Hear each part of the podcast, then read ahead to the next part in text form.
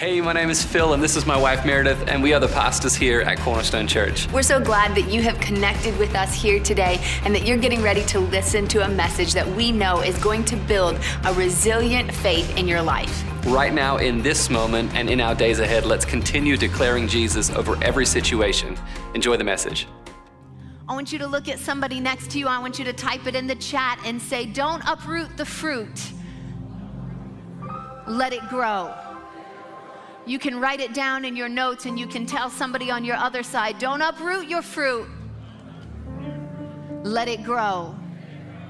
We're gonna keep leaning in this morning to our series for the culture. We've been sitting on this series talking about what it means to live in a culture that is around us while being abiding in a culture that is his kingdom culture. That Jesus came to announce one thing, that he came to establish one thing. Come on, Matthew four and seventeen has been our core text. And Matthew four and seventeen says that from that time, Jesus began to preach saying, "Repent, for the kingdom of heaven is at hand." Repent, for the kingdom of heaven is here. He came to declare this message, that his kingdom had come, that his kingdom was here, and that he came to announce an entirely new way of living. Jesus spent so much time telling them what the kingdom was going to be like and what the kingdom looked like and what the kingdom felt like, what the kingdom sounded like, because it was so drastically different from the culture that they were used to living in. They had been living and walking and working in a certain set of expectations and a certain set of social norms. And Jesus came to let them know, I have an entirely new set of norms for you. And it's gonna feel a little funny sometimes. And it's gonna shock you a little bit sometimes. And it's gonna make you stand out from the crowd almost every time. Because my set of social norms do not look like the culture that has been presented to you. And just like those early disciples so many years ago, you and I live in an entirely different culture. Jesus came to establish an entirely new culture for us. And when he brings us into his kingdom, he says, I have a whole new way for you to live. I have a whole new set of, of ideas for you. I have a whole new set of concepts for you. And it's gonna feel a little bit funny sometimes, and it's gonna look a little bit different sometimes, and it almost always is gonna make you stand out a little bit different from the crowd around you, because my way of doing things does not look like everybody's way of doing things. And so he told them parables.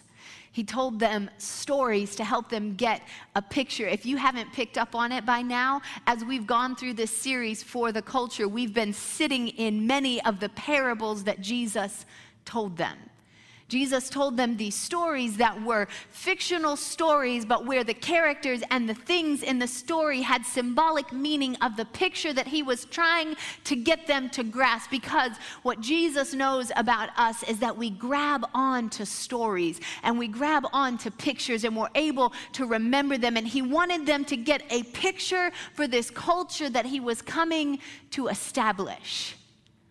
And so many of the stories that he looked at, like the story we look, we're gonna look at today, had to do with fields, had to do with seeds, had to do with growing, had to do with what happens in the context of a field. And it's a story that meant a lot to the people he was speaking to at the time, because they were growing up in an agricultural society where many of them would have spent time in the fields, and many of them would have spent time planting, and many of them would know what it meant to go out and to harvest and to reap. But I think that it's the genius of Jesus to tell stories about growing and about fields and about planting, because centuries later, with all of the things that have changed in our society, and even though many of us don't spend our time and our hours and our days in the field, there is still something about a seed going into the ground, about the plowing of a field, about what happens when you wait for that seed to come forward and to bring fruit, that we still have a context for. I think it's the genius of Jesus that he told stories that meant something to them right there in that moment to first century Jews, that would hold on and that would still be relevant and that would still make sense to you and I years and years and generations later, that we would be able to open and read these stories about seeds in fields and still understand that Jesus was giving us a picture of a different way of doing things. So as you turn to Matthew thirteen today, we're going to look at another one of these parables that Jesus told them. We're going to look at a parable that is often referred to as the parable of the wheat and the weeds, or the wheat and the tares, depending on your translation. A tare is a type of weed. It's in Matthew thirteen, and it's about midway down Matthew thirteen. Interestingly enough, it comes after another parable, often called the parable of the sower. We're going to talk about that late in a little bit, about why it is that I think Matthew might have layered these two stories one after the other, some things that are similar and some things that are different that Matthew wanted us to catch when he was recounting some of these parables that Jesus told them about what it means to be a part Part of his kingdom. As we keep challenging ourselves and asking ourselves the question, am I going to live for the culture of the world, of the current moment that I live in, or am I going to live for the timeless culture of the kingdom? So it starts out in Matthew thirteen and twenty-four. It says, "And he put another parable before them, saying, the kingdom of heaven may be compared to a man who sowed good seed." Say, good seed. Good seed. Not bad seed, good seed. "In his field. But while the man and his men were sleeping, the enemy came and sowed weeds among the wheat and went away. So when the plants came up and bore grain, When they bore their grain," that's an important detail we're going to come back to, "then the weeds appeared also. And then the servants of the master came to him and said, 'Master, did you not sow good seed?'" Now they sowed good seed. They know he sowed good seed. "How then does it have weeds?' And he said to them, 'An enemy has done this.' So the servants said to him, 'Then do you want us to go and to gather them?' But he said, 'No, lest in gathering the weeds you root up the wheat along with them.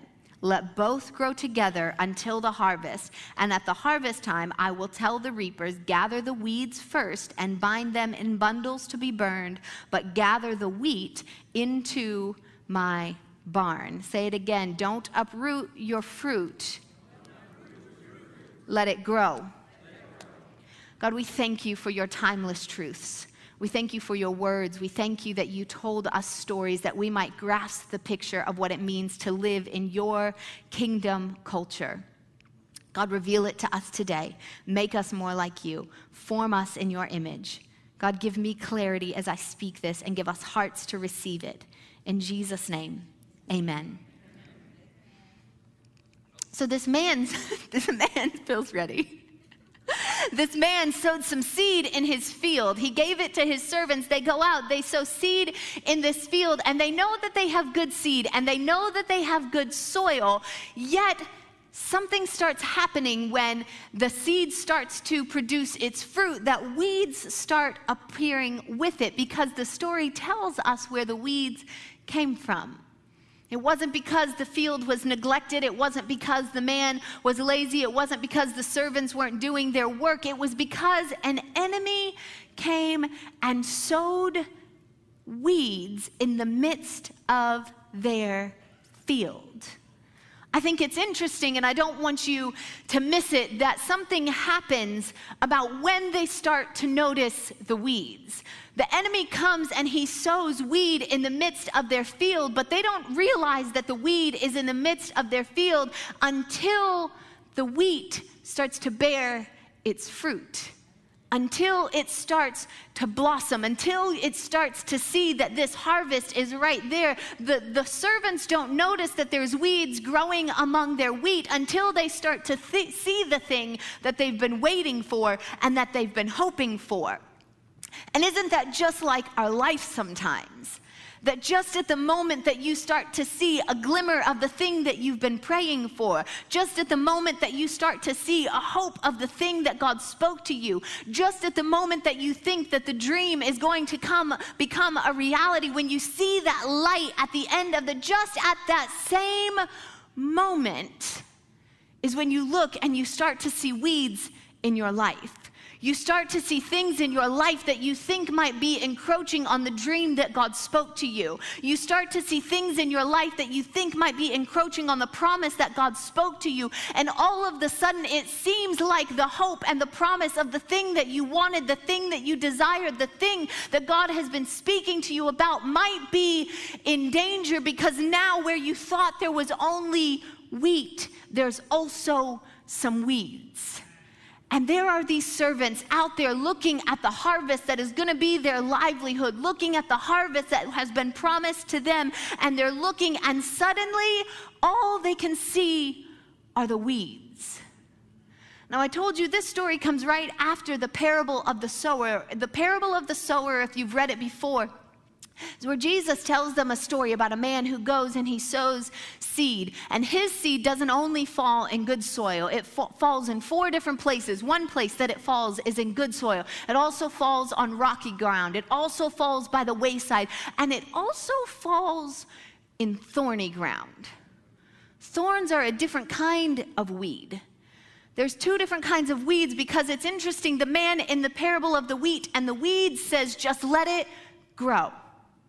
Let it grow in the midst of the weeds. Don't go and uproot it. But in the parable of the sower, it tells us that those weeds, those thorny weeds, suffocated the seed, and it couldn't grow, and it couldn't last, and the, the wheat that was in it, the fruit that was in it, wasn't able to come into a harvest, because those thorny weeds began to strangle out. That there, it, what it tells me is that there are two different kinds of weeds in life.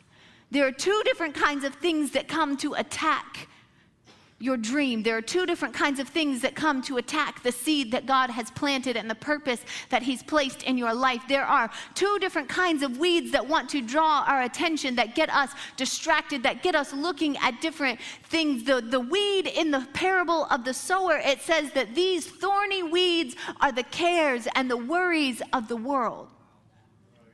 They are the cares, the worries, the anxious thoughts that eat up and choke away the life. They are the what ifs that you ask yourself. What if the economy crashes again and I lose everything? And you suffocate that dream and you never invest in the places that God is speaking to you about. What if everything crashes and we never make it again? What if we run out of toilet paper again and we all should be stocking up today? What if someday I get sick? What if we all crash and we get in an accident? What if everything turns bottoms up? What if aliens come and invade the planet and take us over like in that? I mean, sometimes it gets a little crazy, right? I exaggerate a little bit to make the point, but these what-ifs that take us down these winding paths and down these deep mental holes of what if this and what if that, the worries and the cares of this world that suffocate the dreams, they are thorny weeds that come up and they suffocate the promise that God has spoken over your life. They suffocate the seeds that he has placed and planted in your life. When your seed falls in a place of worry and of doubt and suffocation, And these are the weeds that we have to uproot out of our life, because he has not called us to what if our way into absolutely nothing. They strangle us, they demobilize us, they immobilize us, they freeze us in our place and keep us from moving forward. Your seed cannot survive in a what if everything turns tragic type environment. But there's another kind of what if as well. I think there's a what if statement that becomes a reality check. These what ifs level off our life. They stabilize us. They cause us to look plainly at where we're at. They cause us to move forward with confidence, with understanding. They allow us to grow resilience in ourselves that say, and what if? Then I'm going to let it grow. What if this is the reality that I am looking at? Sometimes a situation requires us to look at it. What if the situation I'm looking at is the situation I'm dealing with? What if this isn't the moment that I hoped for, but it is the moment that I have? Then I'm not going to uproot my fruit. I'm going to let it grow anyway. Sometimes we have to ask ourselves a what if question that co- requires us to look plainly, requires us to adjust our expectations. It requires us to reset our metaphorical mirrors in our life and to keep growing in the midst of it. What if you never make more money than you're making today? What if you never make that paycheck that you hoped and dreamed and thought maybe someday? What if this is it? Then I'm going to be content in him anyway. Then I'm going to be thankful to Jesus anyway. Then I'm going to trust in Jesus anyway. And then I'm going to grow in the midst of it anyway. What if that relationship, what if that family member never changes? What if that situation is always just like it is today? What if? Then I'm going to set some boundaries in my life. Then I'm going to readjust some expectations for my life. Then I'm going to grieve and I'm going to mourn for the thing that I hoped it would be in contrast to the thing that it is, but I am going to grow anyway. I'm not going to uproot my fruit because my situation is not what I hoped that it was going to be. I'm not going to uproot the fruit that God has put in my life. I am going to, what if this is it? What if this is the moment that I'm living in? What if this is the reality check that I have? What if this situation in the midst of all of its weeds is the real life moment that I have? Then I'm going to let it grow. I'm going to grow. Sometimes we come to moments in our life where we hear the Holy Spirit asking us, and what if this is it? And what if this is your reality? I had a moment um, years ago, years ago when I was, um, when I was kind of a young adult. This is a little bit of a, like of a personal story, but I think it's going to help some people today. When I was pretty young in my teenage years, I had a, a genuine commitment and, and I think revelation, a clarity from God of what living in holy sexuality looks like. I define that simply as fidelity, faithfulness in marriage, and abstinence outside of marriage. And I made a commitment to God that that is how I wanted to live my life. And that seemed really great at fifteen and sixteen and seventeen. And then you get into some adult years and you see other people getting married and you live in the midst of a culture that teaches you that that's not really necessary and that you're being a bit extreme, and actually sometimes even teaches you that that's oppressive and that you should really break free of that oppression. And that is such a lie from the enemy. I just want you to know right now that it is the freedom of God that gives us healthy boundaries because of what he wants you to experience, because of the wholeness that he wants you to find, not in somebody else, but in him. And so I came to some young adult years where I was having a conversation with God about how I was feeling about other people getting married and other people getting to live outside or living, deciding to live outside of his culture and how I felt about that. And he said to me, and what if this is what I have for you? What if you never get married, Meredith? What if that's never part of my plan for your life? What if then? And I realized that I had been living my faithfulness to him with a finish line mentality. that if I could just hold on until this season was done, then I could make it to the end of this thing, instead of living in a place where I said, if this is it, then I am still whole in you. If this is my reality, then I still find my peace in you. If this is what you have for me, then I still trust in you. And this is what I want us to know. I think there are too many places in our life where we're holding on to this moment, where we're looking at some weeds in our life and we're saying, that's fine because this is just temporary. I'm just gonna hold on to this finish line thing, and we are living one hundred percent in survival mode instead of thriving mode and saying, I am going to grow in the midst of it. And we have to come to a place where we say, if this is the reality that I'm living in, what if COVID nineteen is not going away? Because guess what? By all reasonable estimations, it's not. And we cannot live our lives in a finish line mentality, like someday when this maybe comes to the end of it, and I'm just gonna hold out, and I'm just gonna wait until the end of this thing comes. What if it doesn't? What if this is the new real? What if this is the thing that we're living in? What if this is one of the weeds that we just have to live in? Then I will not uproot my fruit. I will let it grow anyway, and I'm gonna grow in the middle of every circumstance. And I'm gonna grow in the middle of every situation. And no matter what I come to, no matter when I look around and I say, this isn't what I hoped for, and this isn't what I dreamed for, and this isn't what I thought it was gonna look like, and this isn't what I, and it makes me a little bit nervous, Jesus, to be out here in the midst of all this, and it makes me a little bit uncomfortable, all of the places that you're taking me to, and it makes me stand out a little bit because I'm doing things differently, because I'm doing them the way that I heard instead of the way that I was taught, but I have decided that I am going to grow in the middle of it. I have decided that I am going to let my fruit grow, that no matter what, I will reality check my situation, and what if this is it? Then I am going to let it grow. I'm gonna let it grow.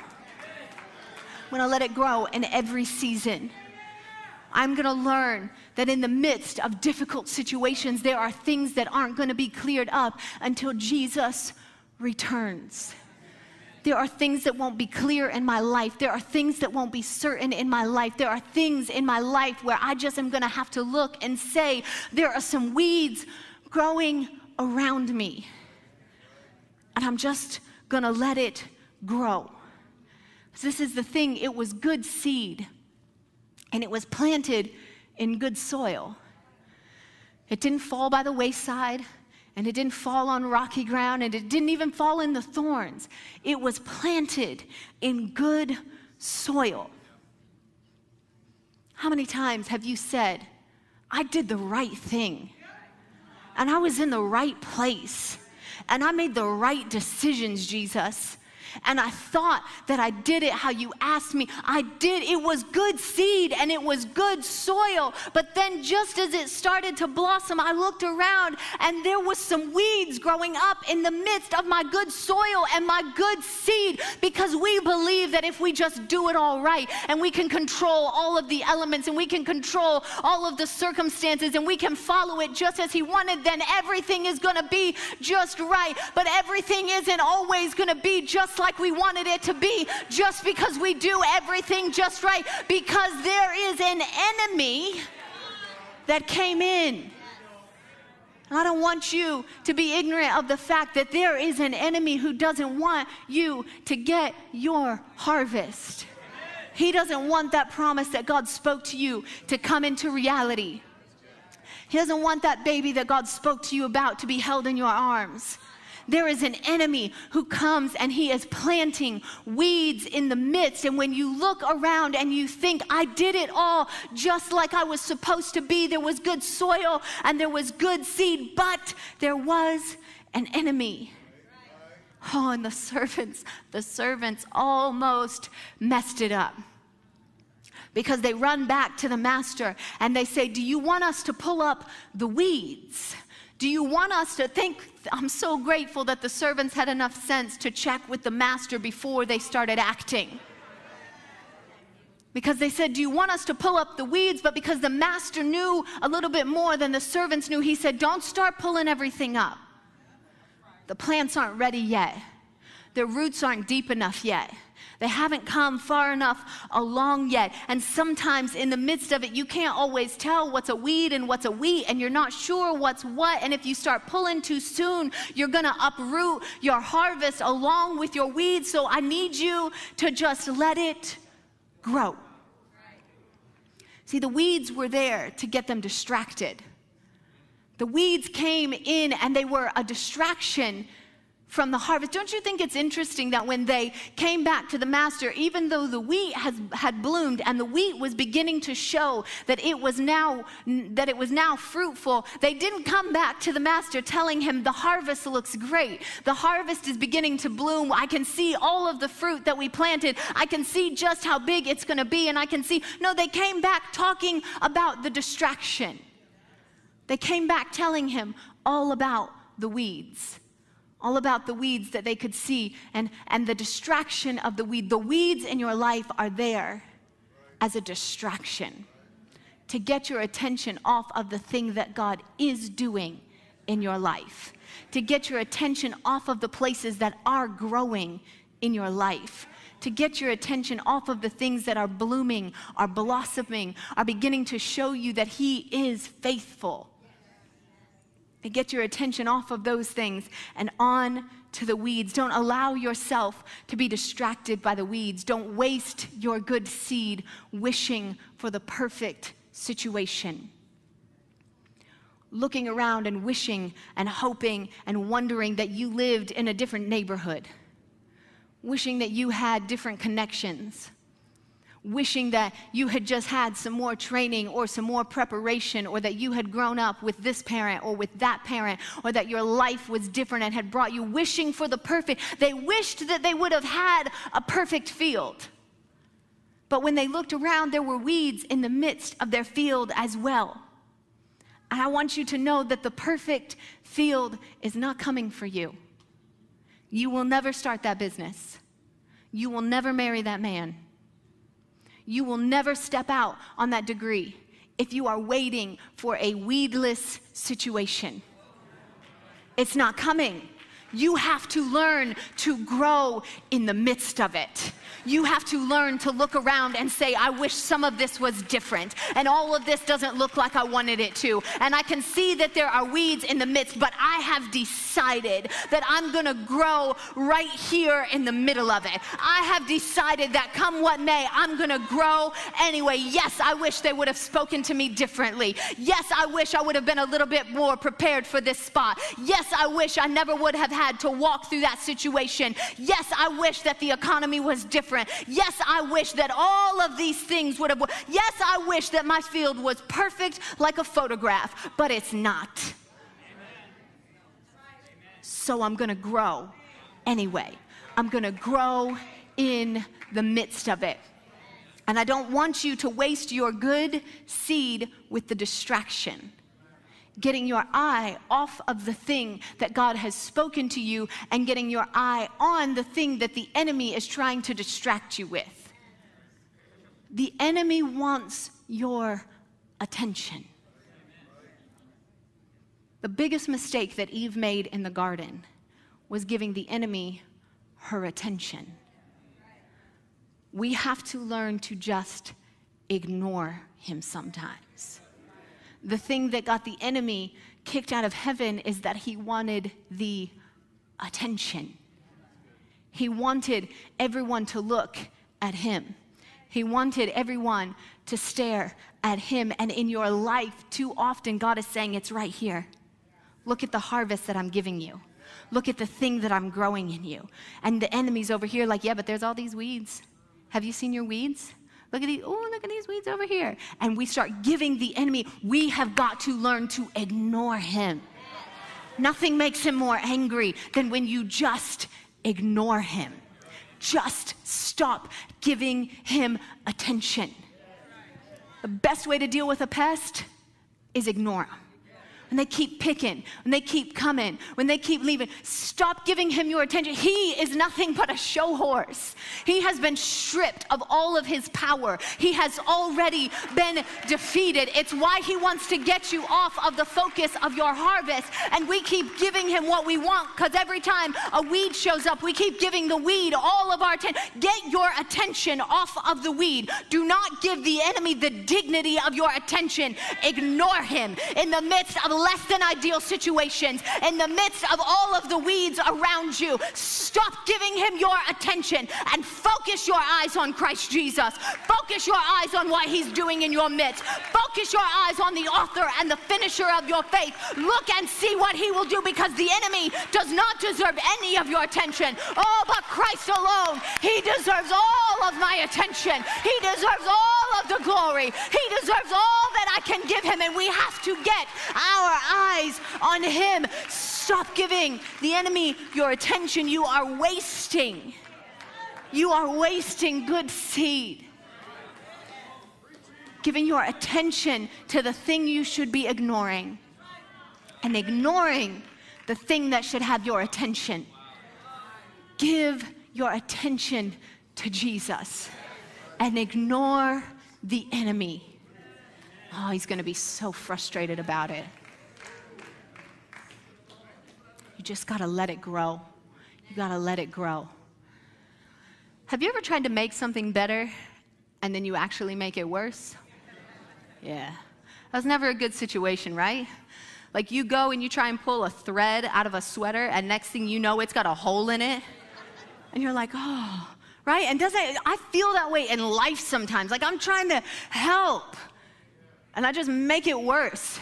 Feels like I'm walking through life trying to clean up baking soda with vinegar. Everywhere I go, it's just like exploding back at you. You can't quite get it back. You're like, I was, how did this happen? I was trying to help this situation, and I ended up making it all worse. It's because we panic. We panic in the midst. We see something happening, and we, we panic to get involved in it immediately. It's what the servants were doing. They see the weeds, and, and they start panicking. They're nervous about what's happening, and so they run to the master, and they say, we're gonna, we're gonna pull up the weeds now. Can we go pull up the weeds? And, and they, they almost messed it up because they're panicked about pulling up all of the weeds, and if they would have pulled up the weeds, the master tells them, you are gonna uproot the fruit at the seed. You are gonna make this worse. Don't panic. And I'm grateful that the master was not panicked. I'm grateful that the master was not nervous. That he told them, don't get nervous. You just got to let those weeds grow. Sometimes you just got to let the weeds grow in your life. And he tells them, let it keep growing. And I'm so grateful for a master that was never panicked. He wasn't panicked on the boat when they thought it was sinking. He wasn't panicked in the parable when they come to him about the weeds. He wasn't panicked on the cross, and he's not panicked today. Trust the master. Trust in God. Don't uproot your fruit. Just let it grow. Just let it grow. One of the things that I love about truth, about heavenly, real truth, is that truth is applicable in our lives across the spectrum of reality. It has multifaceted applications. It is true on the micro and on the macro scale. If it is true, it is always true. Was true for them thousands of years ago, and it's true for us today. And we can't run around uprooting our lives and uprooting what's happening and trying to pull out every single weed that we happen to see, because in the midst of it, we end up uprooting the fruit and the faithfulness that God has for our lives. So the application is good, that the promises that God has spoken to you, the things that he has given you dreams about, don't go pulling up every weed in your life and un- inadvertently pulling up the fruit that he is blooming and blossoming in your life. But as you go further in Matthew thirteen, Jesus actually explains this parable to the disciples. As he explains this parable to the disciples, he tells them, you are the seed. You are the harvest. You are the thing that God has planted in good soil. And he wants you to, he wants to see you bloom and flourish into everything he has designed you to be. And he will come, and he will bring you, and he will harvest you, and he will bring you home into fulfillment, into his storehouse. You are the focus of the story. You are the reason that he came.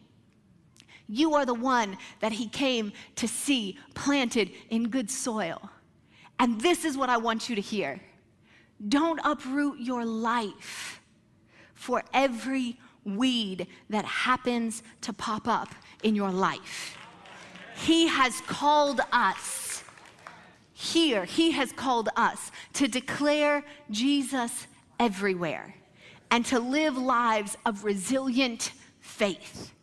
You can't live resilient faith when you keep uprooting your life every time you see a weed somewhere.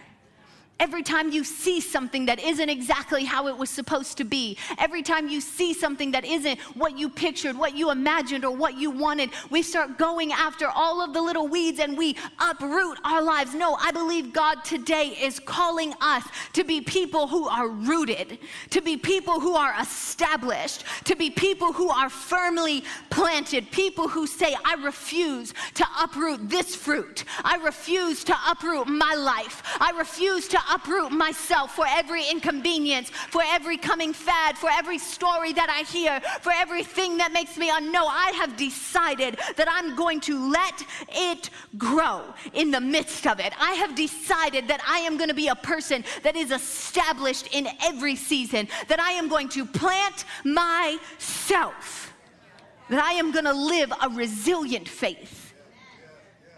And he is calling us to establish that in our life.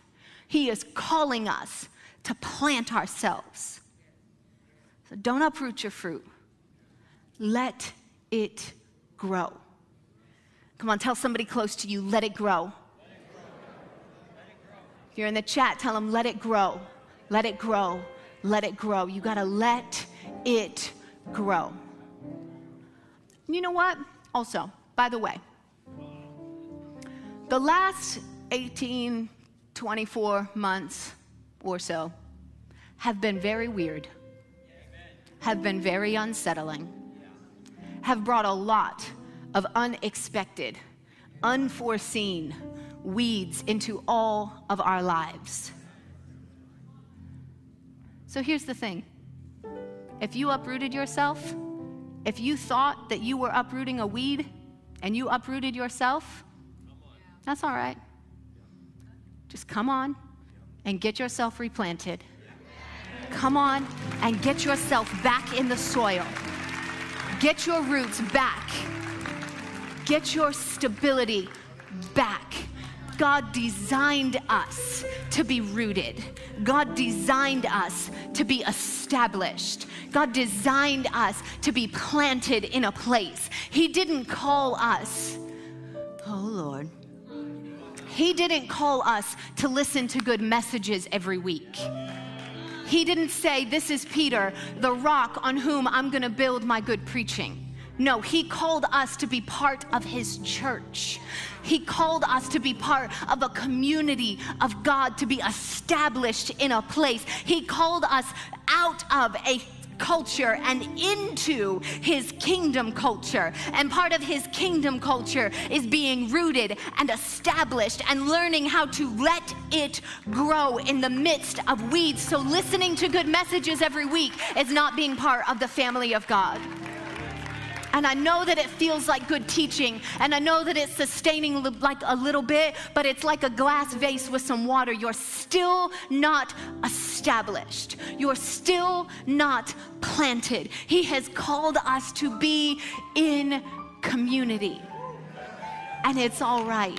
Just come on home. I was talking to some friends who pastor a couple of states over, I don't know, a week or two ago. We were talking about, honestly, this very thing. I didn't realize I was going to preach it in this message yet. But we were talking because, because pastors everywhere are going, it was so unsettling the last two years. And people thought they were pulling up weeds, but they accidentally pulled up themselves. And at the risk of just speaking on behalf of all of us, my pastors and I, we know. We can see you. Don't keep treading water for your pride or for the shame that you feel. Just come home. Get re-rooted. Don't uproot your fruit. You have to learn to let it grow.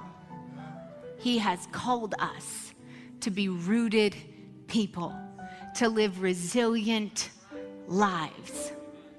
Amen? We're, we're actually, we're going to talk about it more next week. Next week, we're talking about the story of the prodigal son.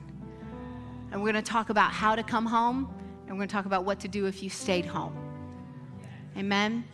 Because it's time for some people to get re-rooted and to learn to let it grow in the midst of the weeds. Amen? Father God, in the name of Jesus, I thank you for your word. I thank you that your truth is true forever.